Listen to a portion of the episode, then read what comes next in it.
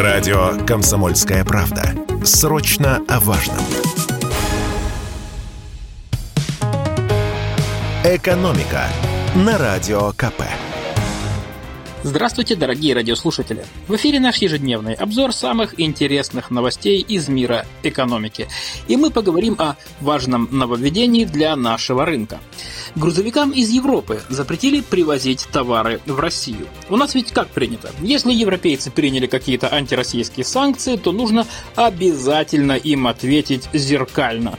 При этом желательно, чтобы при этом осколки, скажем так, этого зеркала не порезали обычных российских потребителей. Удается это не всегда, но в этот раз, кажется, получилось. Напомню, еще в апреле Евросоюз запретил грузовикам из России и Белоруссии въезд на свою территорию. Через неделю белорусы запретили въезд европейским фурам, и они стали пробираться к нам через Прибалтику. Конечно, российские депутаты сразу же заговорили об ответных мерах, но у подобного запрета нашлись как сторонники, так и противники. Например, один высокопоставленный сотрудник таможенной службы говорил мне буквально следующее. Конечно, Конечно, никто не спорит. Это плохо, что российские грузовики теперь не пускают в Европу. Но нам необходимы лекарства, продукты, другие товары из Евросоюза. Многие западные перевозчики сами, без всяких санкций, отказываются ехать в Россию.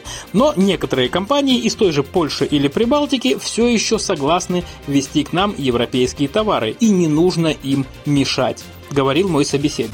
В итоге власти придумали компромиссный вариант, и вчера вступил в силу закон.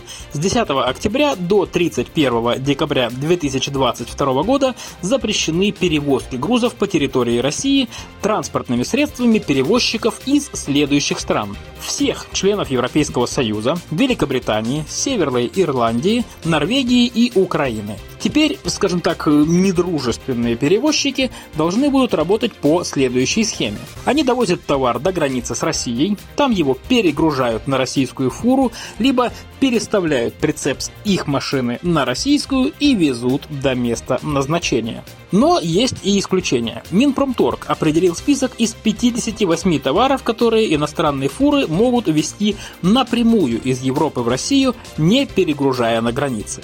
В их числе мясо, молочная продукция, живые животные, фрукты, овощи, орехи, кондитерские изделия, какао, медикаменты, табак, пластмасса, стекло, музыкальные инструменты, часы, алкоголь и презервативы. Пояснения к списку примерно такие. Нельзя слишком долго простаивать грузом со скоропортящимися товарами. Алкоголь, например, могут побить при перегрузке, а лекарства тоже долго ждать не могут. В общем, похоже, такой вариант действительно неплохой. И волки сыты, и овцы целы. Кто тут недоволен, так это, конечно, российские перевозчики, которые считают, что нужно вообще всем иностранцам запретить въезд на фурах в Россию, и тогда у них не останется никаких конкурентов. Но все-таки, на мой взгляд, правильнее заботиться в первую очередь не о российских перевозчиках, а о российских потребителях, которых все-таки больше, да и в последнее время нам и так немало досталось. И в завершение новость, которая, на первый взгляд, может показаться странной. В России дорожает ипотека. Рынок жилья пошел на снижение. Цены на квартиры опускаются. Предложение недвижимости сильно превышает спрос. Тут бы банкам взять и снизить ставки по ипотеке, чтобы привлечь покупателей. Но они решили сделать все ровно наоборот. За последнюю неделю все главные кредитные организации подняли ставки по ипотеке в среднем на полпроцента. Теперь минимальная ставка везде выше десять процентов годовых. В частности, в Сбере, на который приходится половина всех выдаваемых ипотечных кредитов в стране, минимальная ставка составляет десять целых четыре десятых процента годовых. Сами банкиры объясняют подъем несколькими причинами. Во-первых, банки ориентируются на общую ситуацию в экономике, а она, выражусь аккуратно, весьма неопределенная. К тому же немало мужчин, которые исправно платили ипотеку, попали под мобилизацию, и банки хотят снизить свои риски потери заработка, повышая ставки. Ну а во-вторых, банки смотрят еще и на доходность государственных облигаций.